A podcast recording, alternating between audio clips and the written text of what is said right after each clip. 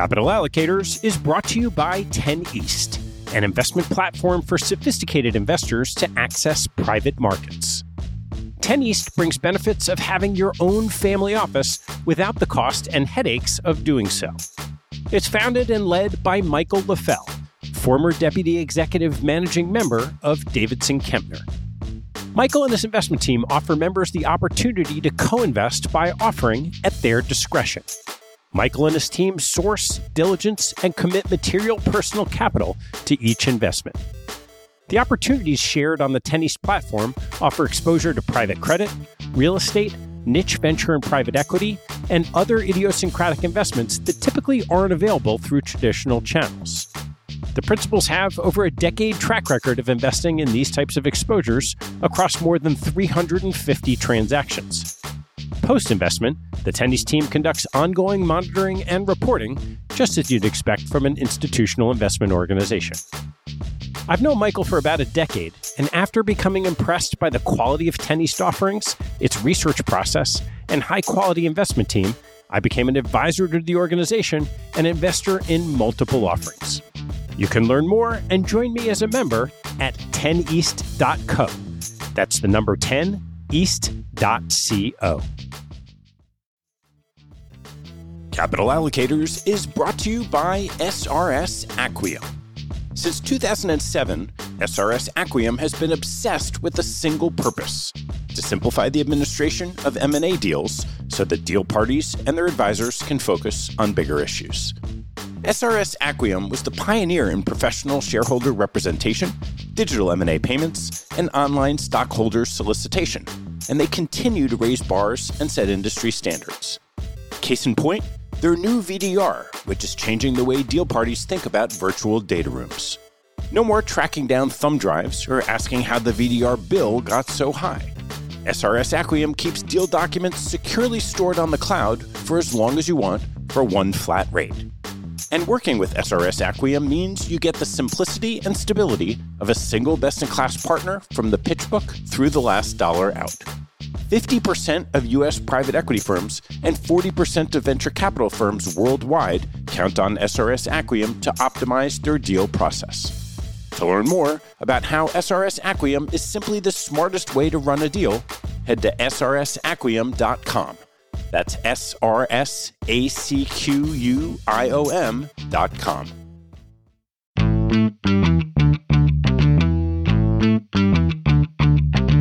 Hello, I'm Ted Seides, and this is Capital Allocators. This show is an open exploration of the people and process behind capital allocation. Through conversations with leaders in the money game, we learn how these holders of the keys to the kingdom allocate their time and their capital.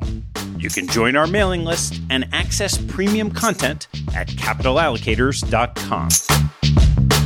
All opinions expressed by TED and podcast guests are solely their own opinions and do not reflect the opinion of capital allocators or their firms. This podcast is for informational purposes only and should not be relied upon as a basis for investment decisions. Clients of capital allocators or podcast guests may maintain positions in securities discussed on this podcast. My guest on today's show is Alan Forman, the former director of real estate at the Yale Investments Office, where he spent 31 and a half years before retiring last year.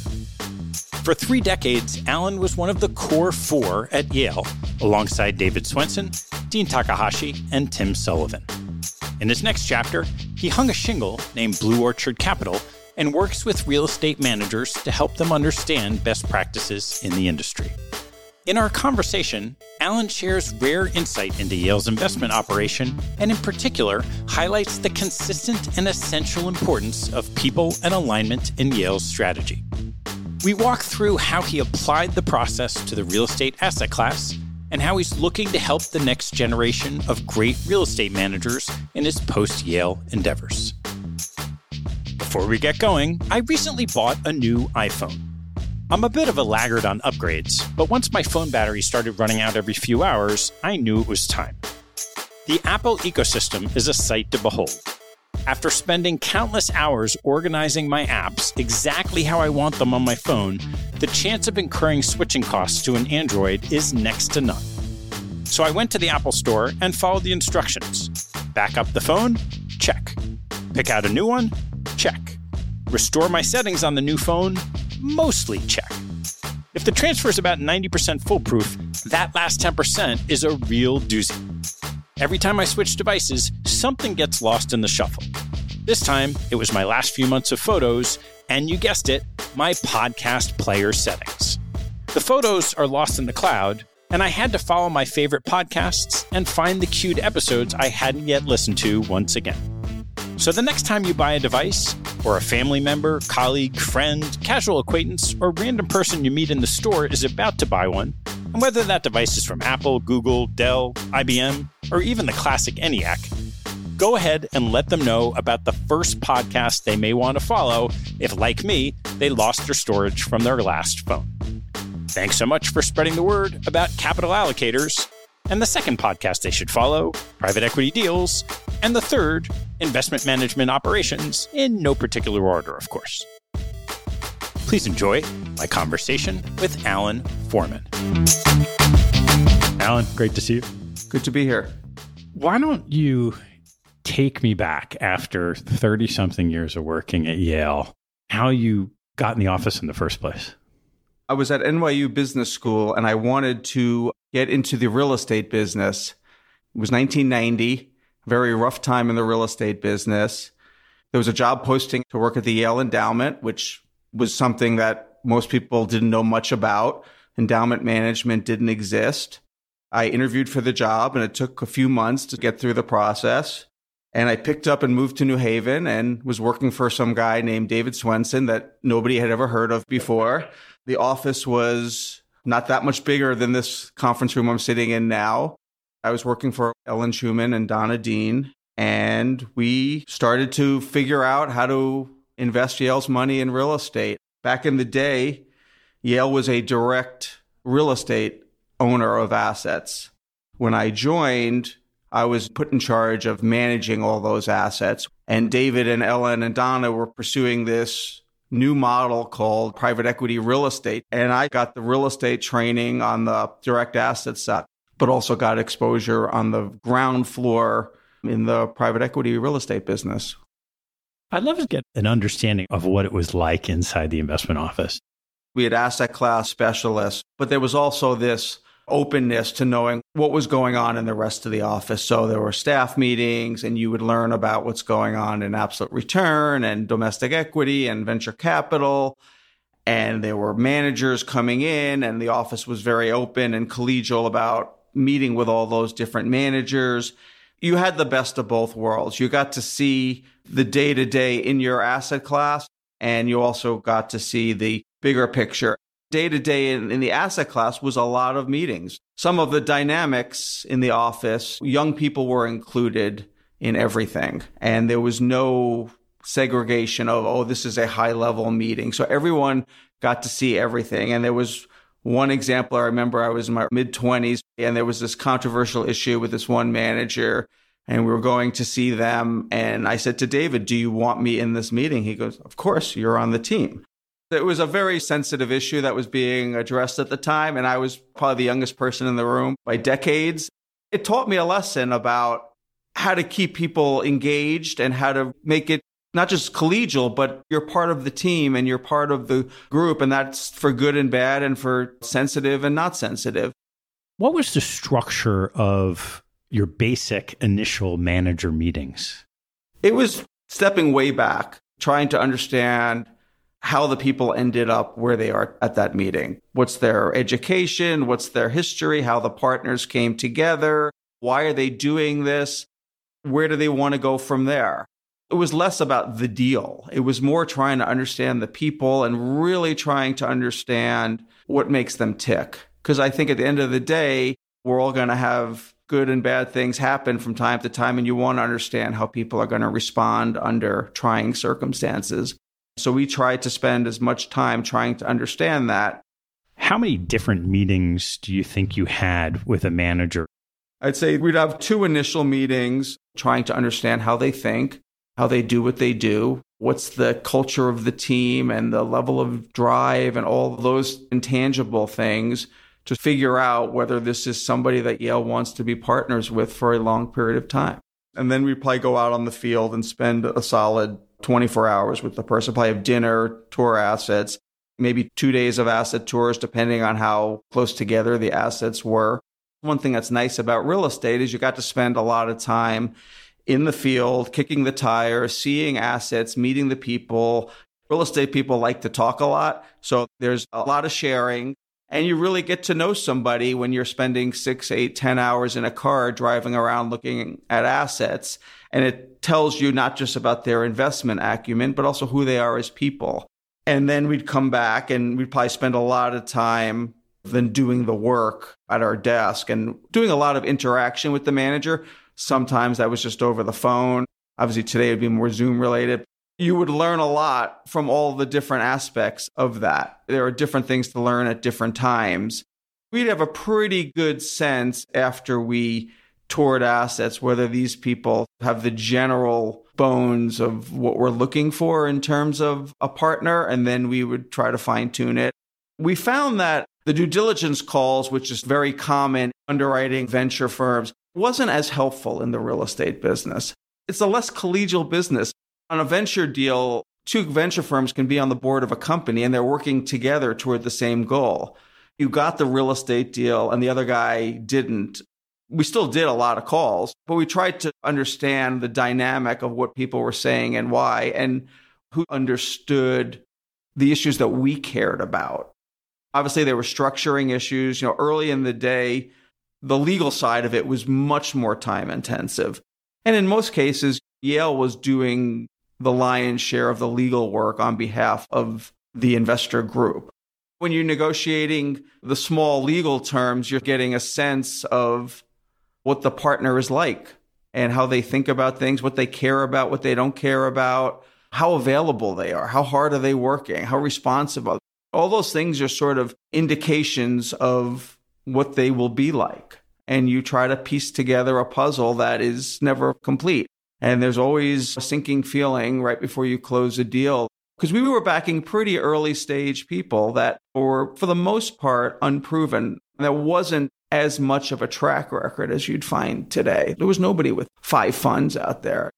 What are the types of characteristics that you found of the people who made great real estate investors? Obviously, we think they're really smart people. They're very driven, sometimes too driven. We weren't the cheapest money out there. There was doing good with the money, what Yale would do with the proceeds and things like that.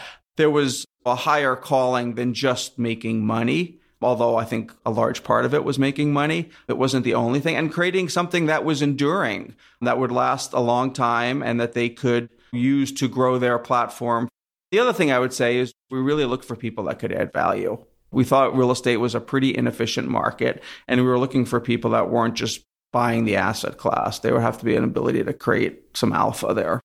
Where did you find that sweet spot in terms of how hard are people working, but maybe there's a point where it's just too much?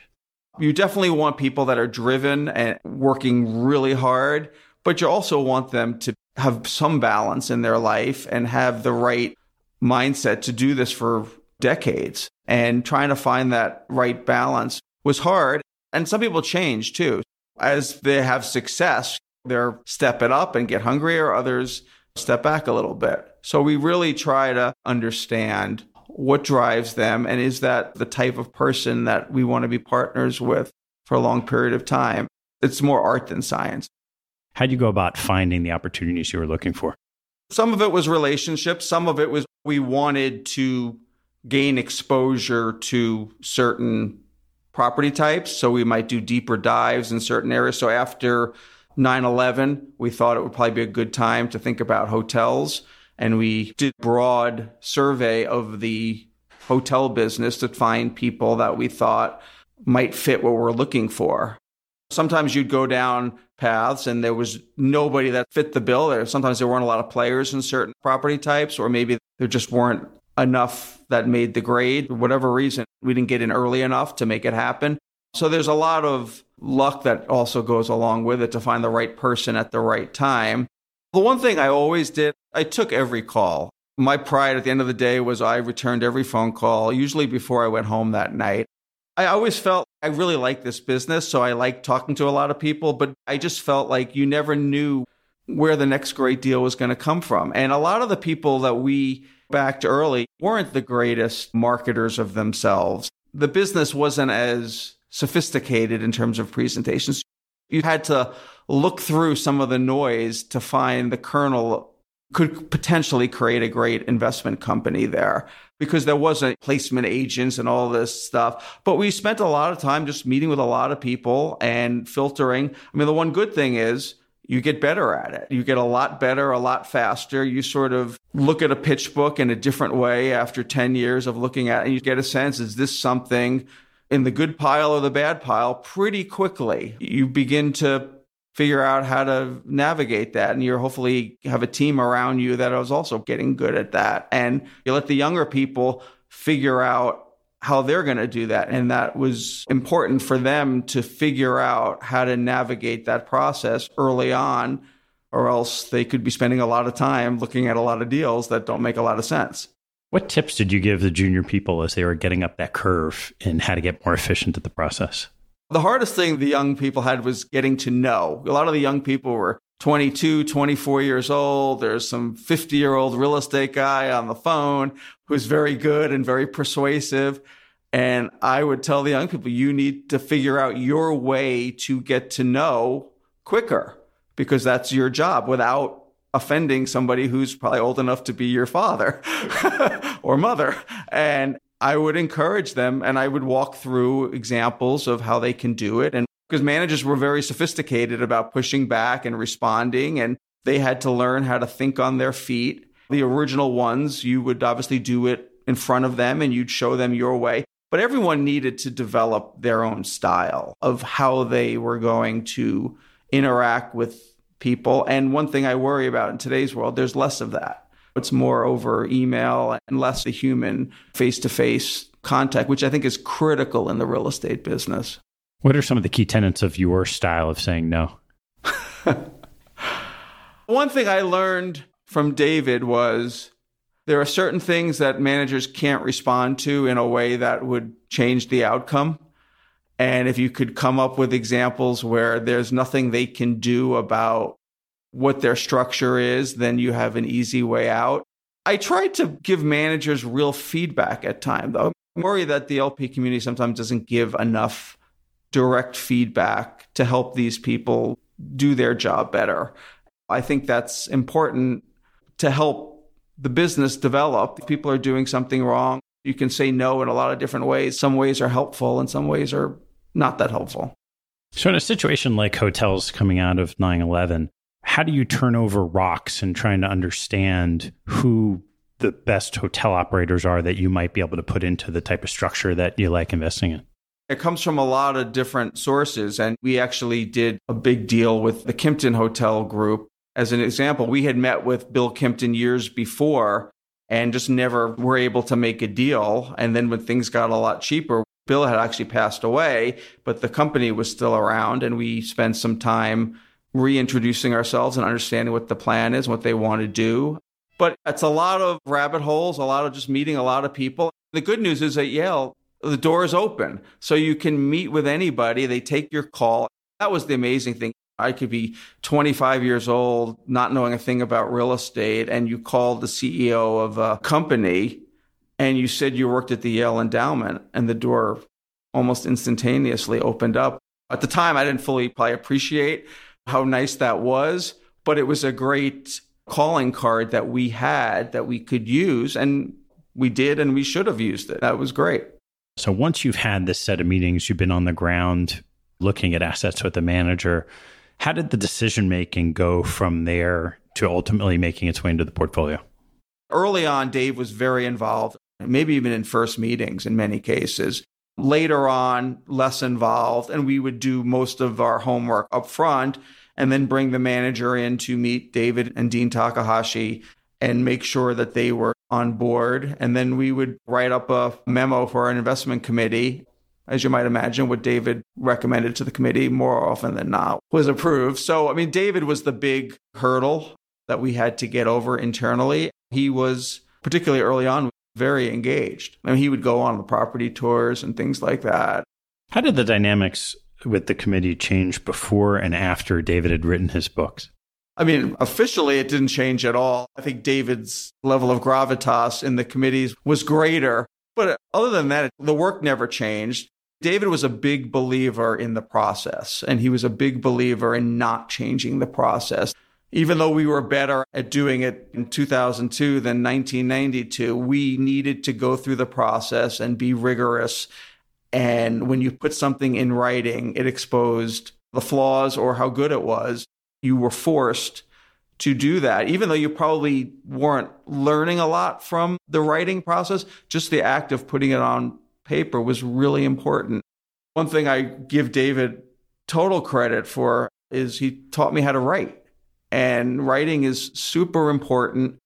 I went to college, I went to business school, and I learned how to write at the Yale Investments Office to really write and to be persuasive and to be concise and to say what you mean in as few words as possible and have it held up to scrutiny. And that way, he was a great teacher.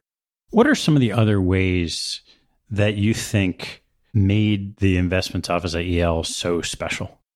It always comes down to the people and the collegiality. We felt like we were doing some groundbreaking stuff early on and really being a part of something that was really special. It was a close knit group. We were working really hard. I think everyone really enjoyed what we were doing. It, it was a passion. We thought we were doing some really interesting things. And we were at the early stage of an industry that was developing. I'm not sure we knew it at the time, but we were doing some interesting stuff. Also, David was very focused on the mission of the organization and Yale specifically, whether it was basketball games or financial aid or working with students. And that was fantastic. But at the end of the day, we worked at the investments office and we were working 12 hours a day on investments. And I think one thing that gets a little lost is we're in the investment business and we're spending all of our time thinking about investments. And I think having the passion for investing is critical to do well in it. And it's nice that you're not making a rich guy richer, you're making Yale richer and they're doing really good things with it. But my day to day job was all about investing and the mission was important in the background, but it wasn't the primary reason of why I really enjoyed the job. As the industry learned more and caught up over the decades you worked at Yale, how did you try to stay ahead? I think each person figures out their own way. My way was to get as close to the managers as possible and to really understand what they're doing and be valuable. So I would not only have some input into what they were doing, but also understand what they're doing and why. I say to the younger people in the office, when we back at an early stage manager, there's a window where you need to be the person that they call when they have an issue. And that window doesn't stay open forever. And you need to take advantage of that window so that when they're 20 years later, you're still the person that they call. And if you miss that window, they'll find somebody else to do that. And I prided myself on having, I think people in the office would say maybe the best relationships with the managers in the office. I think that's a two edged sword at, at times, but I understood the managers really well. I was close with them. I understood what they were doing. I understand their portfolios really well. Could speak coherently about what they were doing on each deal. You mentioned you started as a direct owner of the assets. What type of assets did Yale own when you started? Yale owned mainly uh, office and retail assets. They owned one industrial asset and their crown jewel, which was a, I think about a 5% position in the endowment at the time, was a half interest in 717 Fifth Avenue. The opportunity to purchase the asset was given to Yale by one of Yale's alums who was going to buy it for his own account. And believe it or not, we paid $14 million for a 50% interest in a Fifth Avenue asset, which is mind boggling these days. So, what happened with 717? We were in charge of managing it with IBM Pension Fund, and they were helped out by Equitable. So Equitable was the asset manager and we ran the asset. Then Equitable decided to sell. Yale had a right of first refusal to match any offer. And to their surprise, when they agreed to sell the deal for, I think, 47 million in the mid 90s, Yale stepped up and matched the offer. So we're in the deal for 60 million bucks and it was almost a 500,000 square foot asset. What'd you do with the property from owning it directly to eventually selling it and getting out of the direct real estate business? When the market improved, we went to sell the deal in the late 90s. So essentially, we marketed the asset for sale. And at the time, the Russia crisis hit in 1998. Despite being under contract, the deal fell through. And Harry Macklowe at the time was the buyer. And we had come up with a plan to not only sell the building, but sell the dream of redeveloping the retail at the property and let the next guy take that to wherever they wanted to go. And Harry saw the vision. To be honest, he was the only one that saw the vision. But when he couldn't close because he couldn't get financing, we approached Harry and asked him for some advice on how we could do it ourselves. And myself and one of my colleagues went to David and the president of Yale, and we said, We have a plan to redevelop this asset. We have to get it rezoned in New York City next to Trump Tower. And we did. We ripped off the front of the building and expanded it. And Yale probably made $100 million on the redevelopment. It was a great experience for me. I got to learn all aspects of the real estate business. It helps me do my job today, which is you know understanding what our partners are going through and how they do what they do. So every one of those deals in real estate has some interesting story. What was your favorite story with 717? We had leased half of the retail to Hugo Boss, and we had the second half teed up to lease to a German fashion company called Escada. We were on about the one yard line with a lease. And we got a call from this guy who said, I represent a company that is not doing that well, but they have a new plan for a retail business, and it's called Apple Computer. They wanted to open up their first Apple store in our building. And we were very close to wrapping up a deal with someone else. We spoke to Steve Jobs, and he explained his vision for the business, which to be honest is exactly what turned out to be the case today.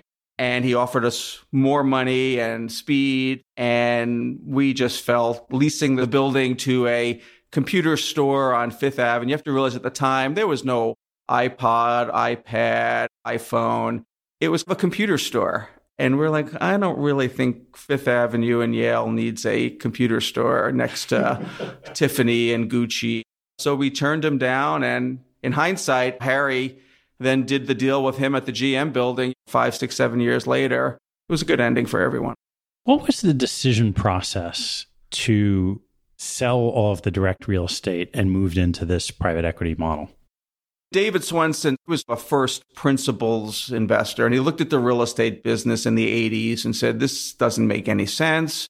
And he thought that the fee based nature of the business, there was no alignment of interest, there was lots of separate accounts. It just wasn't the right model for how he was looking at it with a blank sheet of paper. He looked over at the private equity venture capital business and said, that's a business that is structured in the right way, and we should model our real estate business off of that. And that's what we did. So essentially, right when I joined Yale, Ellen and Donna, and to some extent myself, wrote a strategy paper on how we would transform the portfolio from a directly held to more of a partnership model. And it's funny because we went to all these very impressive Yale professors and asked them, you know, how do we create a portfolio? How do we find the efficient frontier? All these economists like Ibbotson and Stephen Ross and people like that. And they just said, find good people. It was the opposite of the ivory tower mindset just go find good people doing really interesting things and set up the right structure and it'll take care of itself. That's what we did. We obviously were learning as we were going. And one of the exciting things was David was learning as he was going. So he was shoulder to shoulder to us and we could watch him in action in his early prime. You've got an idea for structure and how to change how a real estate asset was delivered to investors. How did that all take hold? You're using your relationships, you're kissing a lot of frogs, trying to see who's out there. And you have to realize at the time, money was really scarce. This is the early 90s. So when you were approaching people with a newfangled idea to do a new model, it wasn't like they had a lot of other options. We were going to write a decent sized check at the time. That was very appealing to them. They wanted the alignment of interest and the long term partnership offering that we were providing them. I want to take a break in the action to tell you about NetSuite by Oracle, helping businesses accelerate growth and run better with a suite of ERP, financial, CRM, and e commerce products. Here are three numbers for you to remember 36,000, 25, and 1. 36,000 is the number of businesses that have been upgraded to NetSuite by Oracle.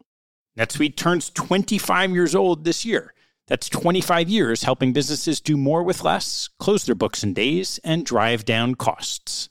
And one, because your business is one of a kind. Get a customized solution for all your KPIs in one efficient system with one source of truth. Manage risk, get reliable forecasts, and improve margins. Everything you need all in one place.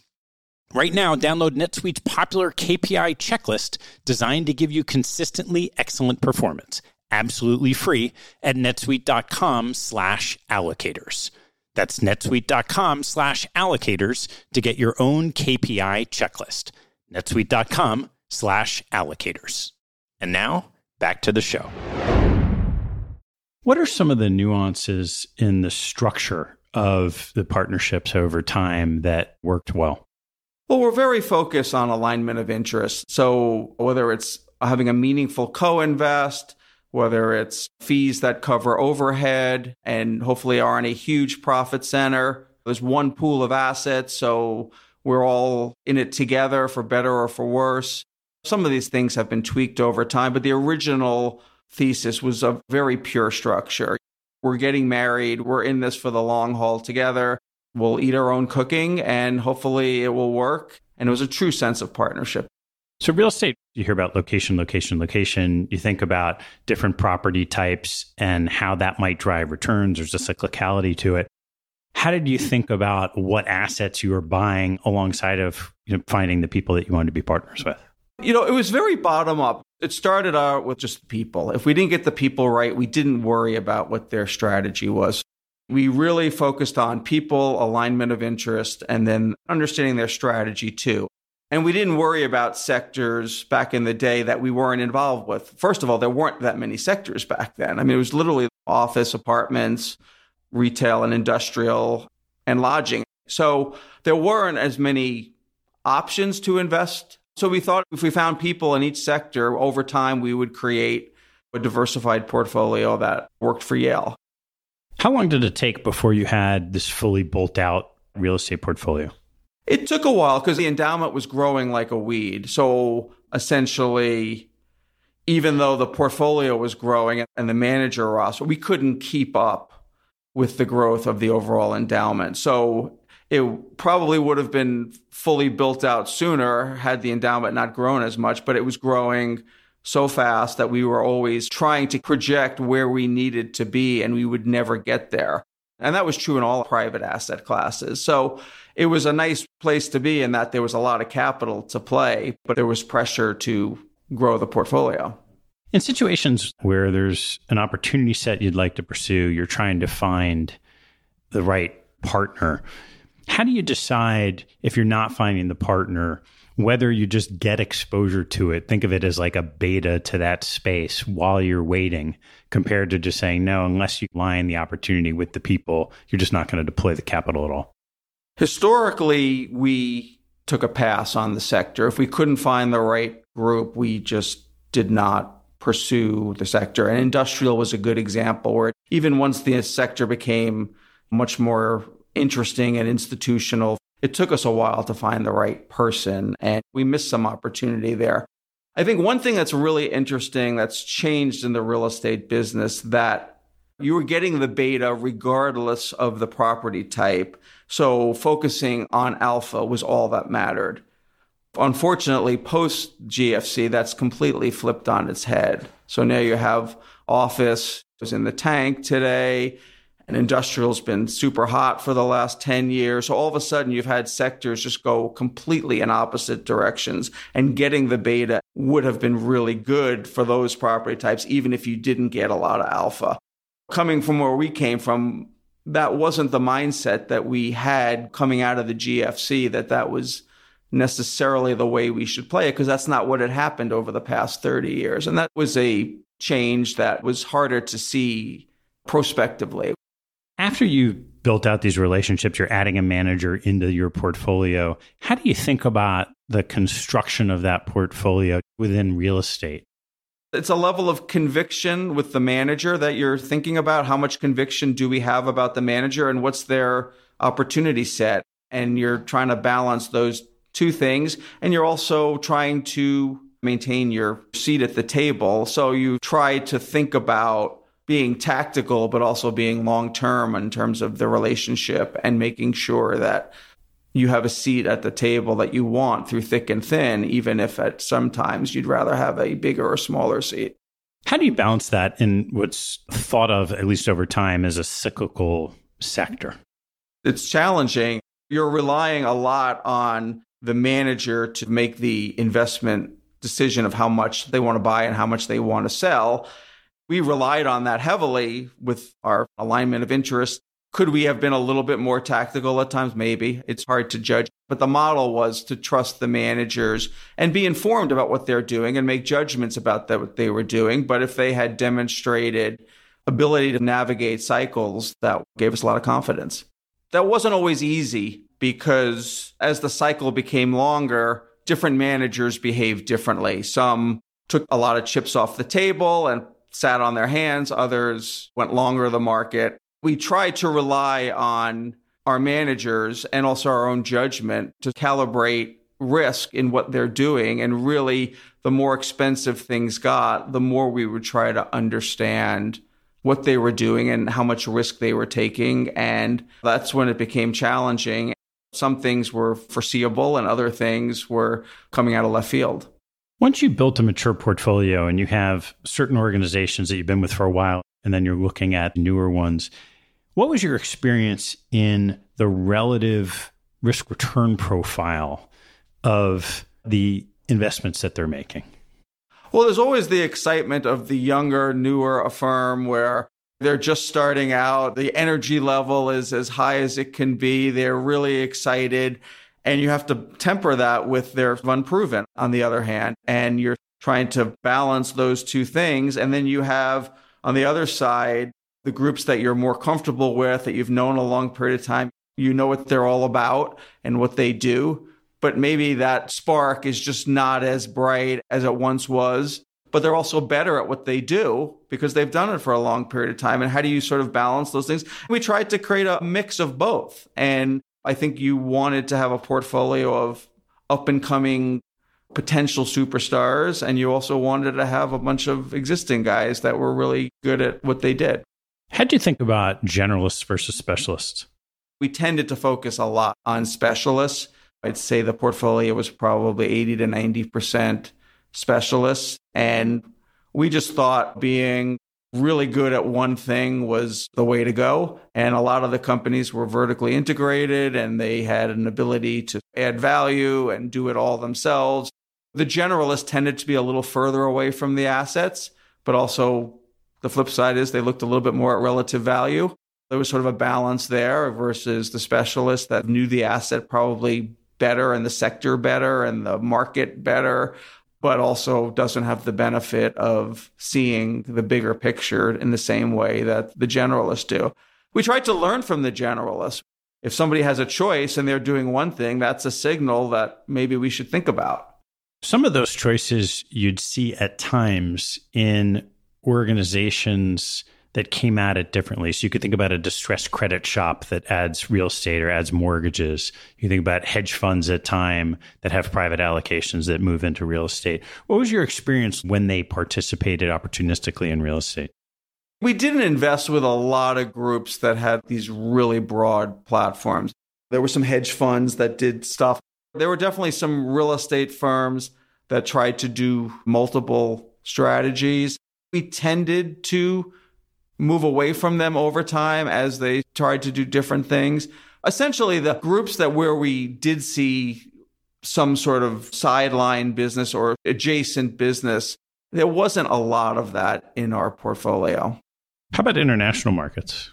We did do some international. One of the smartest things we didn't do is we didn't do any emerging market real estate. And we actually didn't spend any time even looking at it. We just didn't think it was an interesting place to be. We tended to be a value investor. It was all new builds in India and China and Brazil. So we literally didn't do anything. Most importantly, we didn't waste any time spending a lot of resources traveling around the globe. We did do a modest amount of investing in Europe. And I'd say the outcome was mixed. I think our network and all the stuff that we brought to the table in the US was just a little less good in that part of the world. And it probably showed up a little bit in the results. We definitely backed some good people. Timing also matters. And we started that later. So when things did go bad in the GFC, there was less history there of good deals before the lesser deals showed up. But there were still some good outcomes in Europe. How do you think about where to participate in the capital stack of a deal? So essentially, Yale has always just been an equity investor. Unless it's an opportunistic thing within an equity structure, we tended to only invest in the equity and we only wanted the inflation protection. We wanted the upside and we thought our managers could add a lot of value and that would inure to the benefit of the equity holders. If you were in your last couple of years looking at opportunities, how did you decide where to spend your time on different opportunity sets?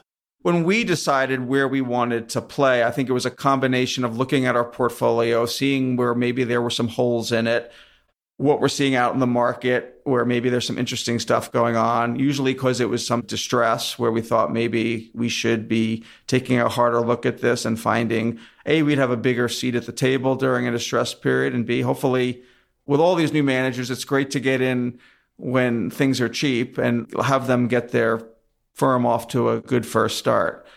It was still a people based focus, but we definitely looked at different sectors and tried to figure out where we could find the next interesting opportunity. And I'd say we were a little slow on some of these nichier sectors where these non traditional real estate sectors like student housing and self storage.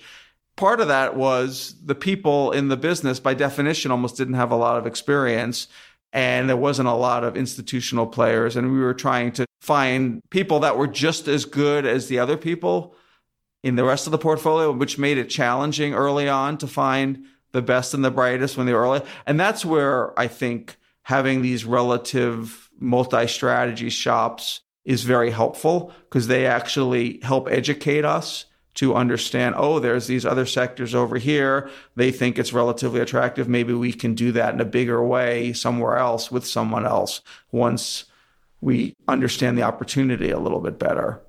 As you invested alongside of organizations that you may have first put early capital in, and then they expanded and grew over time, what are some of those aspects of building the business the right way that you saw that you found yourself giving certain kind of advice repeatedly to some of the managers?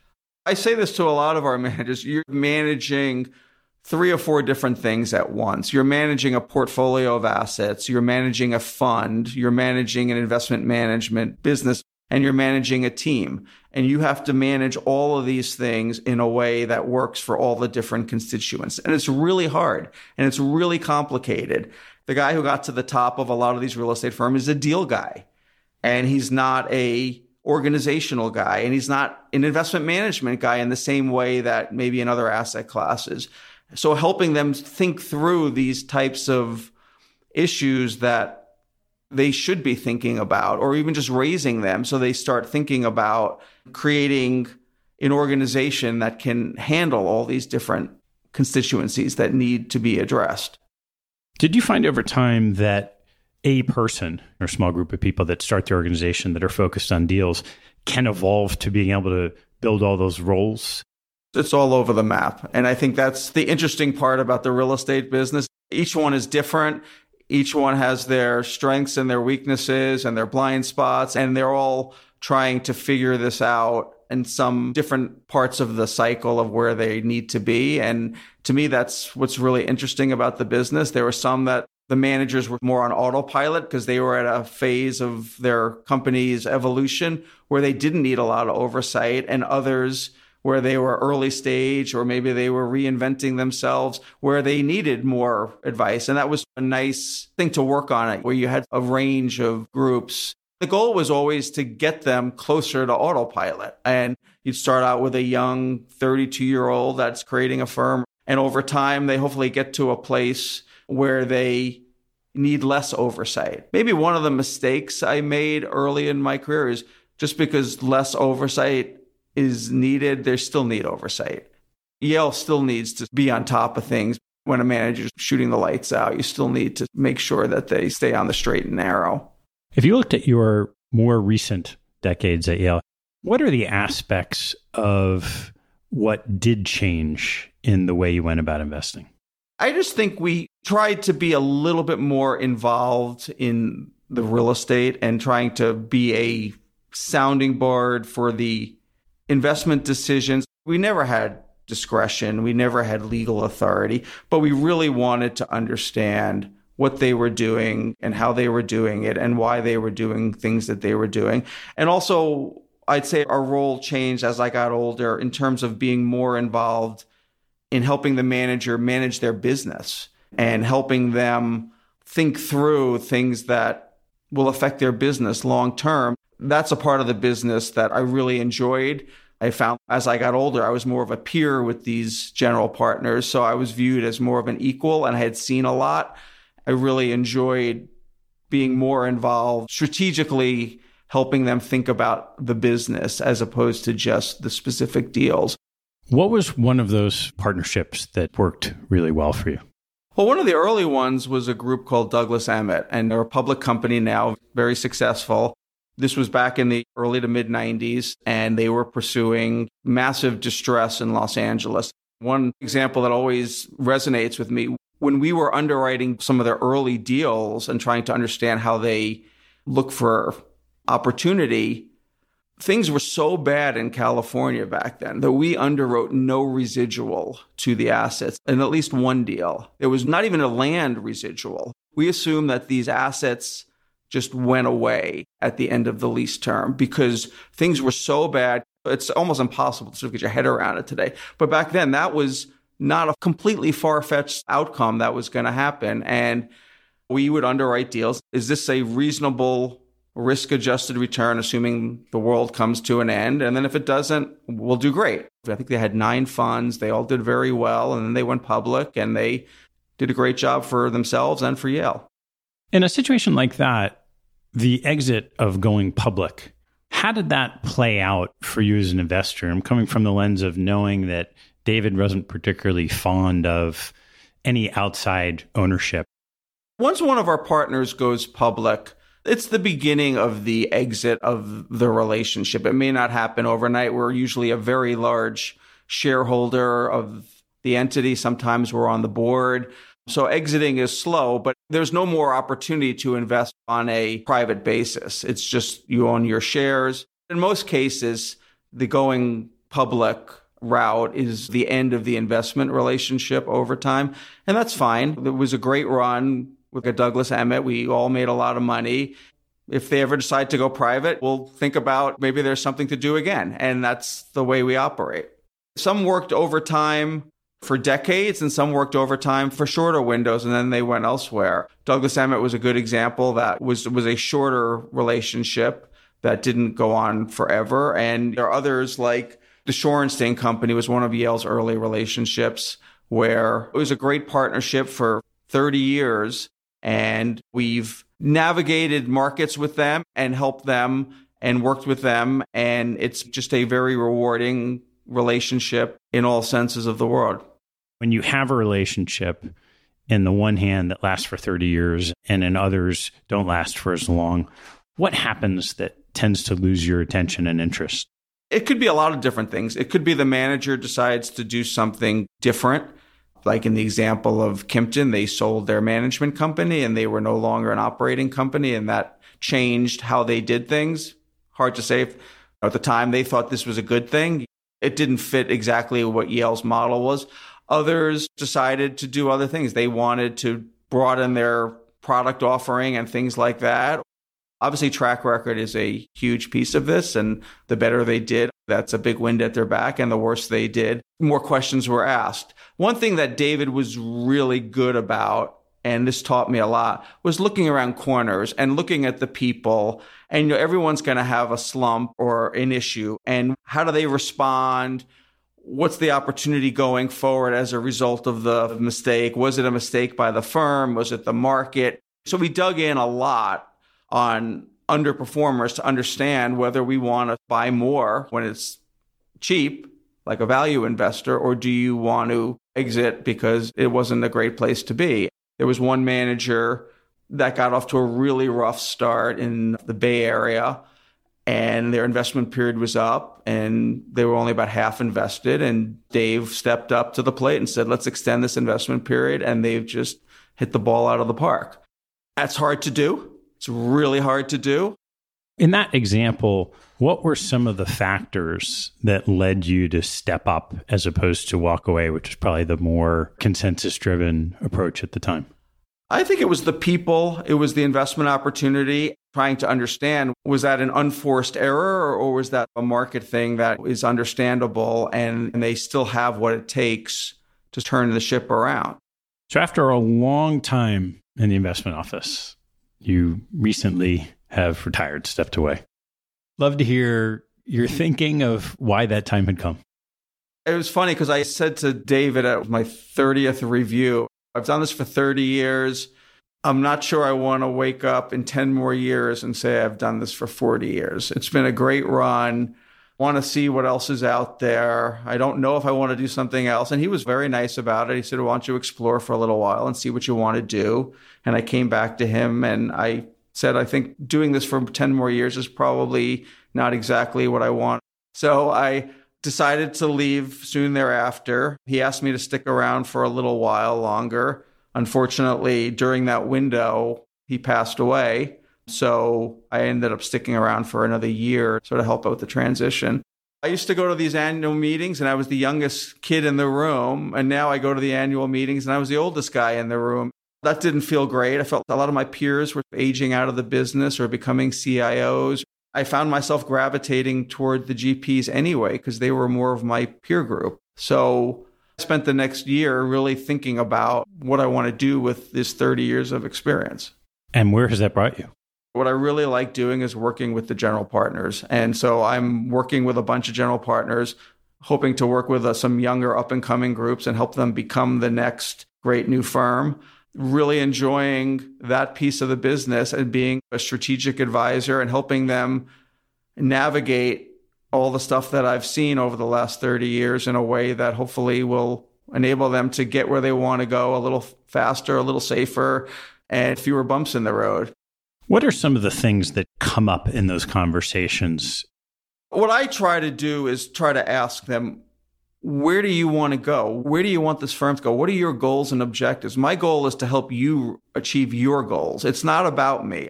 I want to be in the background. I want to help you achieve whatever you want to achieve and getting people to really think about what they want and how they want to get there. And that can be a lot of different things. It could be lifestyle wise. It could be wealth wise and also acknowledging where they have shortcomings. If they do well, I'll do well. And it's the same thing with when we found partners at Yale. If the partner did well, we structured up a deal that Yale did well. And that's the win-win that we're always trying to create in a world that's not always about win-wins. Well, Alan, I want to ask you a couple of closing questions before I let you go. What is your favorite hobby or activity outside of work and family? I would say golf and skiing. What's your biggest pet peeve? My biggest pet peeve on the investment side is lack of disclosure just being open and honest about what the issues are and as opposed to having to dig in and trying to find them. What investment mistake have you made that you'd never make again? I think the biggest mistake I made at Yale over the years was managers that had some strategy drift in their portfolio. And because they had done very well in a different strategy, we gave them a little bit of too much of the benefit of the doubt. And I wish we had just dug in a little bit more not all strategy drift is bad, but I'd say the bigger mistakes were people took their eye off the ball. Which two people had the biggest impact on your professional life? I would have to say David and Ellen Shuman. Ellen was my boss for my first eight, ten years in the office, and she was the one that I worked very closely with day to day. Obviously, David was on top of that. Ellen is still a mentor to me today. I'm on a board with her. I have lunch with her all the time, and it's been 33 years since she hired me. Hitching my wagon to Ellen and David was a good thing and what pays dividends today still. What teaching from your parents has most stayed with you? I would say just perseverance and hard work, working hard, doing the business, and just being present and diligent is a huge portion of this business. And I think finding something that you're passionate about makes all that much easier. All right, Alan, last one. What life lesson have you learned that you wish you knew a lot earlier in life? work with people that you really like and that's one of my cardinal rules of my new business is i'm only going to work with people i like and enjoy and that's what i did most of the time at yale and it served me really well alan thanks so much for sharing your long experience in the business and exciting new venture thanks ted thanks for listening to the show to learn more hop on our website at capitalallocators.com where you can join our mailing list access past shows learn about our gatherings, and sign up for premium content, including podcast transcripts, my investment portfolio, and a lot more. Have a good one, and see you next time.